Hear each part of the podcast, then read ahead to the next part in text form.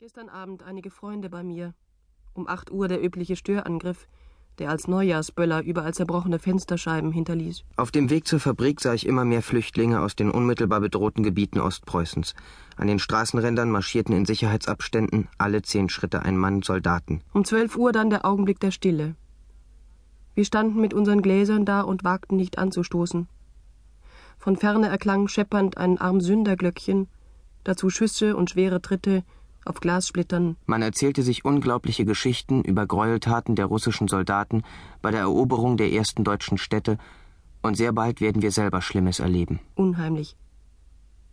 Es war, als striche ein Schatten über uns alle hin, streife uns mit seinen Flügeln. Gestern Abend waren wir im Keller und soeben werden wieder Anflüge gemeldet. Fünf Minuten nach zwölf sprach Hitler. Es wird mit allen veralteten Erscheinungen aufgeräumt, und nur das Volk wird alles sein, große Erfolge, neue Bataillone zu Hunderten des Volkssturmes, neue Waffen, fanatischer Wille wird uns eines Tages den Sieg geben, und die Geschichte wird von dieser Zeit, von dem deutschen Wunder sprechen. Du meinst, Mutti, ich hätte mich trotz meiner bald 63 zum Volkssturm gedrängelt? Nein.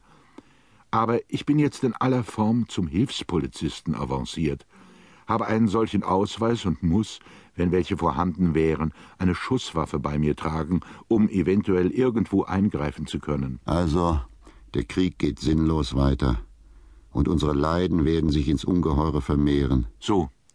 Nun setzt euch wieder aufs Höschen und schreibt ein liebes Briefi an euren alten Pappus, der jedem ein festes, langes Kussi schickt.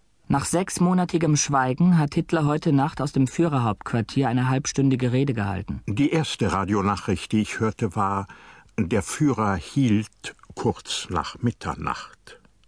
Also nicht mehr fünf Minuten nach zwölf Uhr. Er erwähnte die augenblickliche Lage mit keinem Wort. Infolge des späten Alarms kam es auf dem Wege vor uns zum Bunker zu den schrecklichsten Szenen. Die Leute warfen sich lang auf die Erde, ließen ihre Gepäckstücke im Stich, um schneller laufen zu können und so weiter. Ja, man hat doch etwas gemerkt, aber zu spät.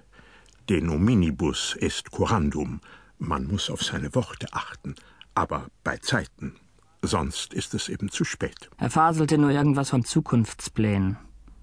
Armer Irrer. Seine Stimme klang atemlos und apathisch. Von seinem donnernden Pathos ist nicht viel übrig geblieben.